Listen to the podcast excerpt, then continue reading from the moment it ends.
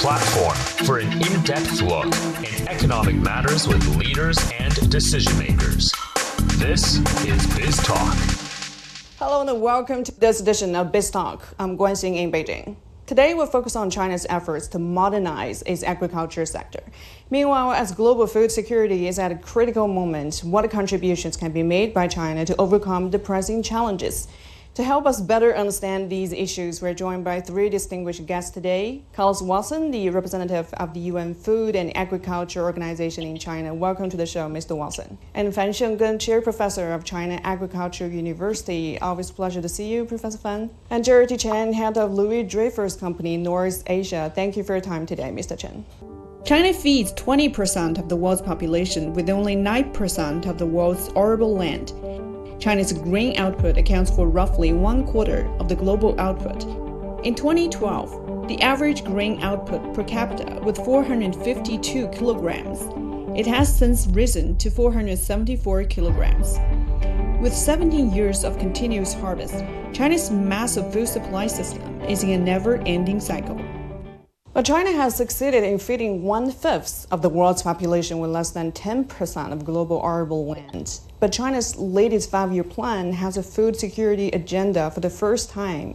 So is China's food security still an enormous challenge, Mister Watson? As uh, the Chinese saying goes, that food is a is paramount necessity. This also means that food security has been given the utmost importance in China.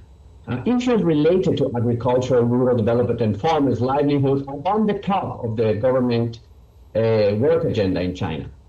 nineteen years in a row, the annual number one document issued by the central government has cast focus on sustainable agricultural development and food security, indic- indicating the very strong political commitment in this regard. And of course, uh, this all this combined Uh, with the hard work of the Chinese people itself, um, has made uh, that China accomplish food security achievements that we are witnessing today. These represent the strong consistency and coherence of the Chinese policymaking when it comes to fighting against uh, hunger and safe safeguarding food security. China has set the world a remarkable example in the pursuit of S D G one and S D G two. Zero poverty and zero hunger, respectively. Yet, food security is not something that we can achieve once and for all. By definition, food security exists only when all people at all times have physical and economical access to sufficient, safe and nutritious food that could meet their dietary needs, food preference, to live an active and healthy life. It is an everlasting goal that we should strive at all times in all the four dimensions for food security: food availability, food access, food utilization, and food stability. The achievements reached in the fight against poverty and hunger become durable and permanent in development uh, word, sustainable, with this rural revitalization strategy. And Professor Pham, what is your view on China's food security? Are you seeing some renewed challenges due to the COVID nineteen outbreaks and natural disasters? Yeah, well, it is absolutely right that China has ended hunger. Mm-hmm. Because by twenty twenty, Chinese government declared that China has already ended poverty. You also end hunger. Right. Now, I think the uh, in addition to that, the Chinese diet have also changed quite a bit, you know, from uh, majority of staple foods to more balanced, more diverse diets. Uh, on the other hand, Chinese food and nutrition security face some new challenges. One is obviously declining natural resources. Water, land are becoming very limited. Climate change is also affecting our food systems. Then the nutrition side, you know, I think the nutrition also includes adequate micronutrients, for example, vitamin A, zinc, and iron. I think Chinese population still, some of the population still lack adequate micronutrients. And even more importantly, the overweight and obesity have been increasing. So in twenty twenty, the overweight and obesity rate in China for, for the adult population is over fifty percent. So you can see the Chinese food system is, is facing challenges in both environmental sustainability, including climate change, and nutrition. We must use a food system approach, or agriculture food systems, and the whole chain, including their impact on environment and health. So the whole system must be transformed to deliver better nutrition, better health, better environment, and help to mitigate the climate change.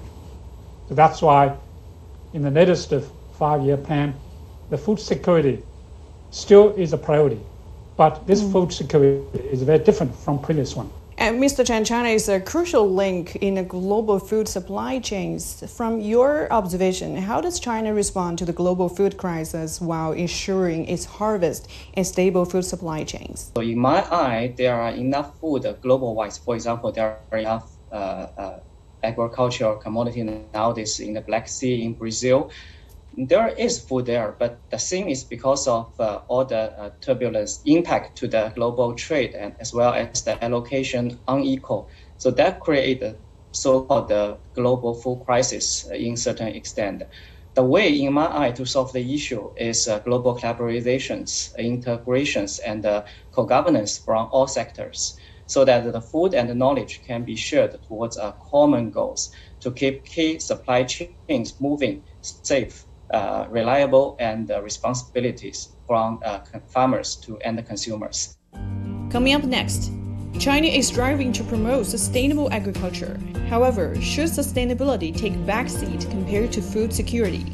We must promote the synergies, win on yield, win on farmers' income, and win on environment. Agriculture is a long-established industry. How can it be improved?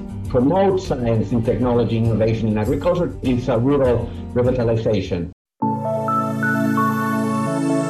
Want to learn about world affairs in a more laid-back and accessible manner? Join insiders, experts, and analysts in the casual setting of the chat lounge to hear their personal experiences and opinions on major events and hot issues.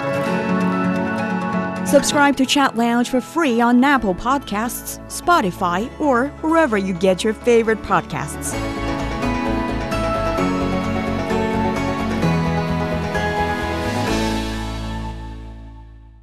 China proposes smart agriculture as a main direction for high-quality development of agriculture and rural informatization in its fourteenth five-year plan.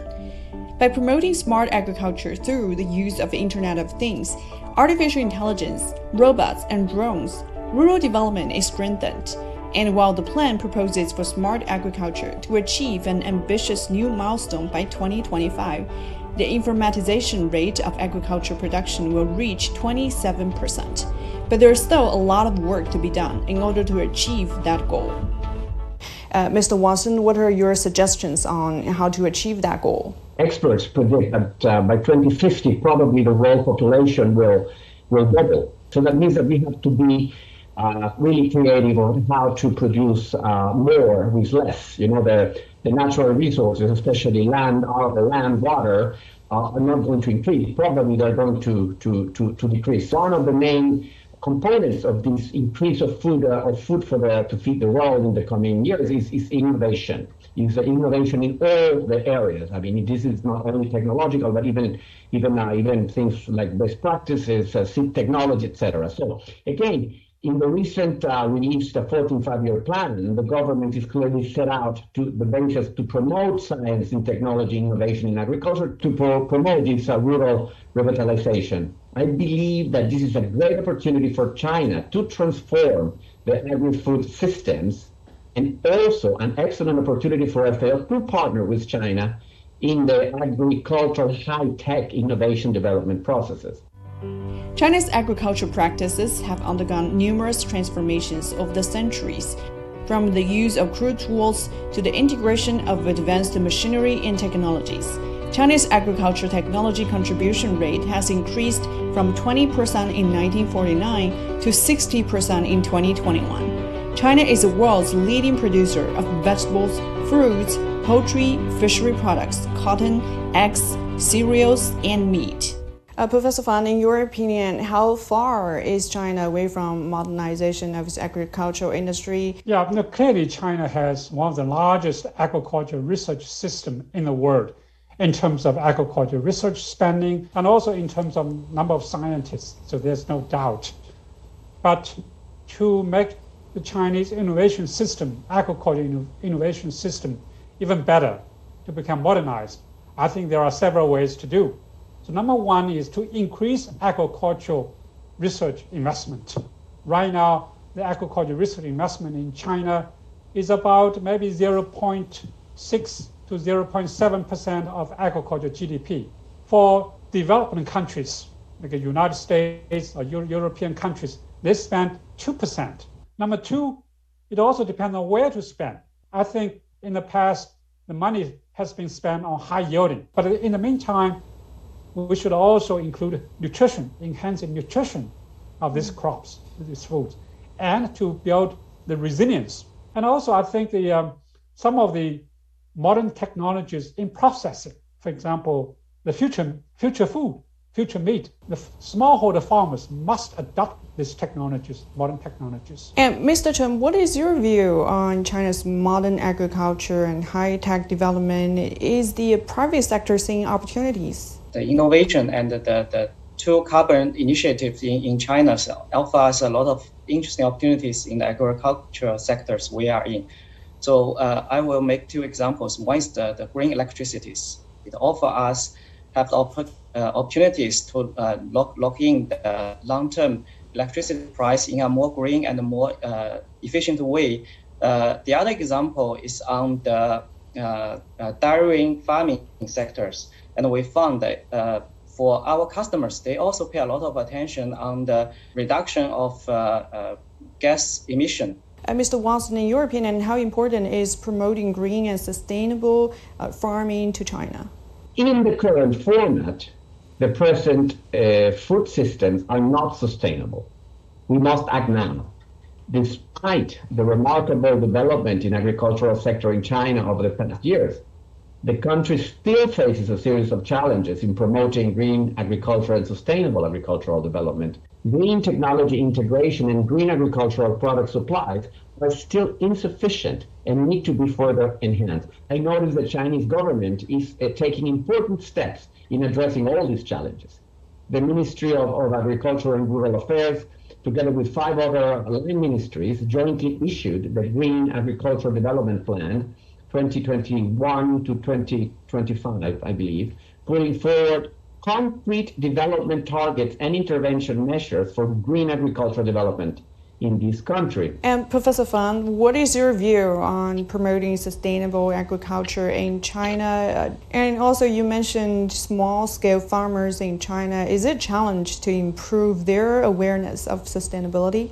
Well, actually, Chinese farmers have been practicing sustainable agriculture for a long time mm-hmm. by recycling animal manures and human waste. Right. You know, we have been doing that for ages. But it's just a, for the last uh, several decades, because of the, the pressure to increase more production. So the China used fertilizer, pesticides. But Chinese government has introduced new policies as a, to stop that. For example, in two thousand fifteen, China introduced so-called zeroing of chemical fertilizer use to encourage farmers to use organic fertilizers. So I think the, the regenerative agriculture or sustainable agriculture are being considered as a way to improve food production on the one hand and to protect our, our environment on the other. And equally important is to help to mitigate the climate change. So how can we redesign certain policies, for example, some of the subsidy policies uh, can be repurposed to support more greener, sustainable, regenerative agriculture. So yes, the trend is there, but more needs to be done. I think now we must promote the synergies, win-win, win on yield, win on farmers' income, and a win on environment, win on climate change. Coming up next, will food protectionism gain traction? No countries should use export bans to protect their own domestic market. Can China's experience also help developing countries? Bring the new technologies, new business models, as well as the new investment to the developing countries. Hi, this is Niao Niao, and yes, Old Wisdom, New Insights is back with a brand new season. This time, we've got fun stories about these intriguing people. There's the top K O L from the Northern Song Dynasty, China's number one bamboo painter, and a socially awkward but academically brilliant reformer, and more. Do you want to know who they are? Just subscribe and listen to Old Wisdom, New Insights on all the major podcast platforms. Now, let's talk more about the imminent threat facing global food system. Mister Watson, the F A O has repeatedly warned of the scale and severity of the crisis.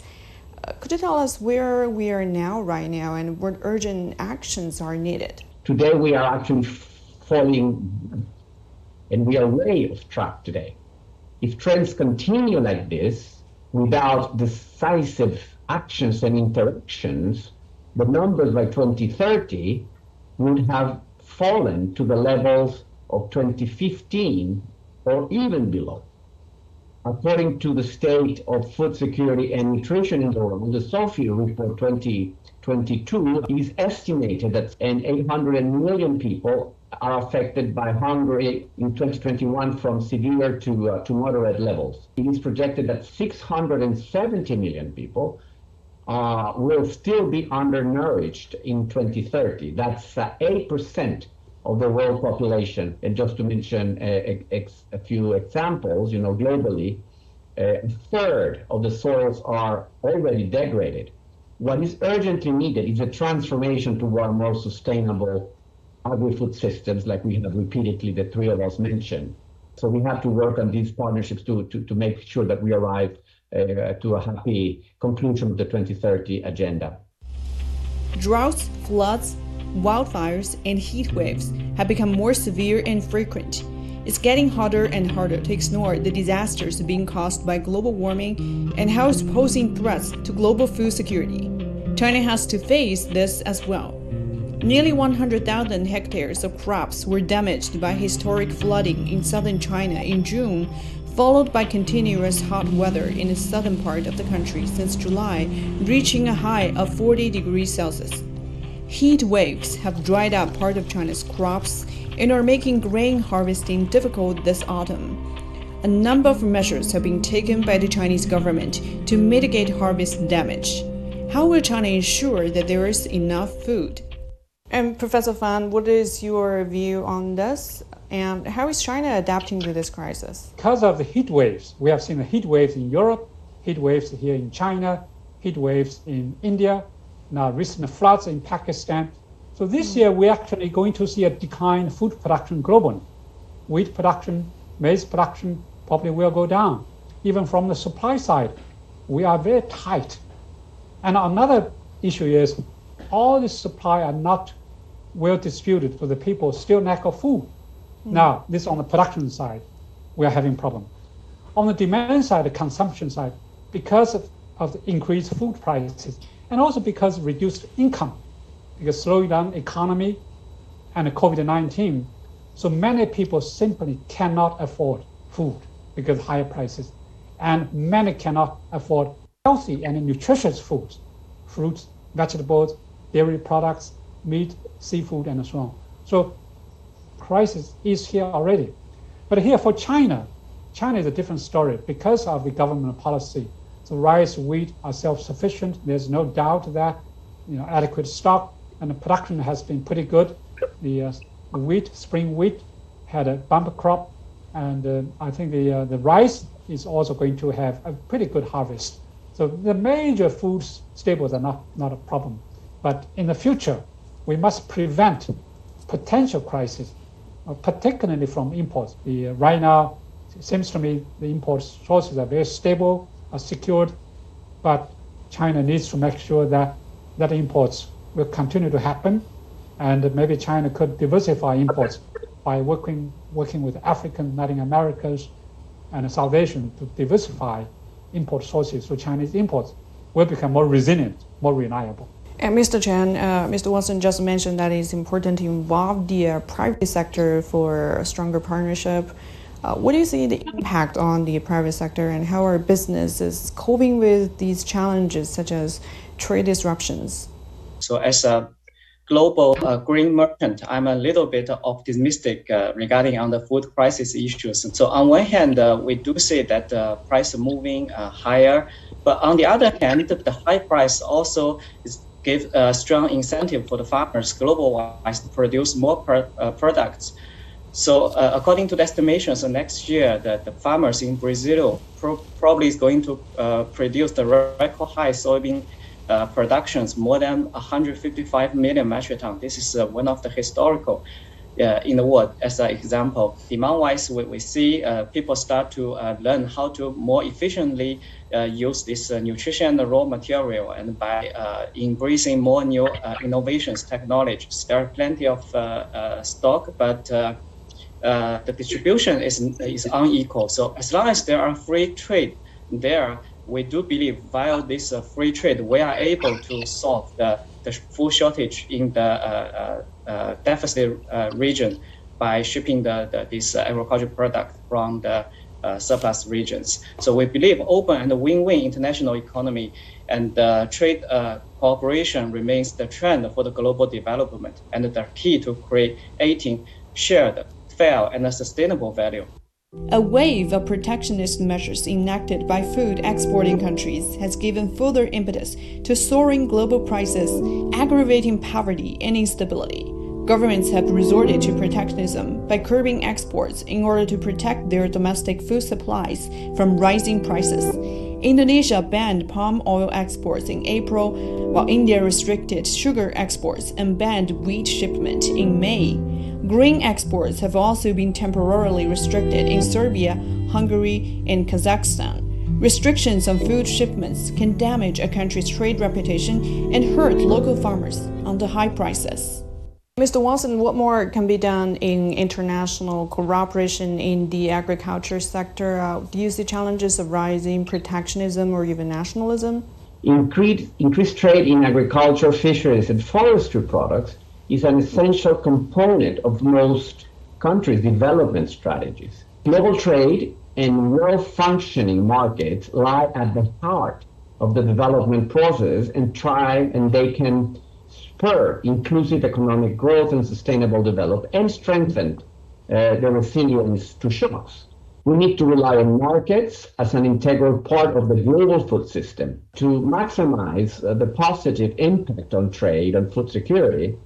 We need uh, good policies that are necessary to create an environment that enables markets to flourish. We strongly call on governments to recognize the importance of ensuring that trade, whether internal or international, remains open and frictionless as much as possible, free from restrictions and, and meets food capacity in terms of volumes and from feeding.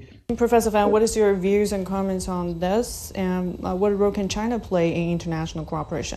Yeah, I think four areas. Number one is trade. The open, fair, transparent trade will be so critical to feed the world sustainably and healthily. Here, particularly, no countries should use export ban to protect their own domestic market. We have seen many, many times the countries use export bans to drive the global food prices very high. Right. So don't do that. Stop doing that. And China, what is China's role there? China should work with the G twenty countries, with the United Nations, like F A O, W F P. Number two is technology transfer. So here in China, lots of technologies, yield enhancing technologies, nutrition enhancing technologies, and you know the resistance to pests, to droughts, to floods technologies can be shared with Africans, with Latin Americans, with South Asians. So these countries can produce more, and globally we have more food available at the international market. So number three is foreign direct investment. You know, Chinese companies are investing in many other countries. Investment can help the local farmers produce more, access to markets. Then lastly, or number four, is the global governance. You know, F A O, W F P, are some of the global agencies, institutions. I think these agents needed to have a better coordination, better system to work together. I think China be, could be part of that voice. And I, I think here in particular, China can train more people so they can be part of the U N system to make sure that China can contribute to the global food system governance. China is in the media spotlight once again, with Western countries playing the blame game amid the global food crisis. U S officials singled out China for stockpiling fertilizer and grain, while millions of people in East Africa face starvation. However, is China really at fault? Chinese Foreign Ministry spokesperson Wang Wenbin said China can ensure a domestic grain supply for its people, and there is no need to stockpile food from international markets. Over the past decade, China's grain production has steadily increased, even amidst the COVID nineteen pandemic. In fact, China has contributed positively to global food security through a variety of projects. The country has donated the most funds, sent the most experts, and undertaken the most projects under the framework of the F A O South-South Cooperation Program among all developing countries. And Mister Chen, China has been very active in sharing knowledge. In your opinion, can China's experience also help developing countries to cope with their food crisis? For sure. So from uh, company's angle, so in my eye, uh, at least we have three things uh, as we as company we can do to helping the de- other developing countries to deal with the food supply uh, uh, issues. So the first one is the technology side. There are a lot of uh, innovation happening in China. The high efficiency uh, usage uh, uh, of those uh, raw materials can be one of the example. So in China, the innovation nowadays not only happening in the technology side, but also on the business model side. So we have some very interesting business models that uh, uh, in cope with the, the very unique development stage of the developing countries. Nowadays, there are a lot of Chinese agricultural companies become the world leading leading companies. We are very uh, glad to help to all work together with them to, to go abroad and bring the new technologies, new uh, uh, business models, as well as the new investment to the developing countries to help uh, we all can achieve a more healthy, affordable, sustainable uh, uh, world. Well, thank you very much. And that's all the time we have for today. And many thanks to all of you for sharing with us. Carlos Watson, the representative of the U N Food and Agriculture Organization in China, and Fan Shenggen, chair professor of China Agriculture University, and Jerry T. Chen, head of Louis Dreyfus Company, North Asia. And that's all for this edition of BizTalk. Thank you for being with us. Until next time, bye for now.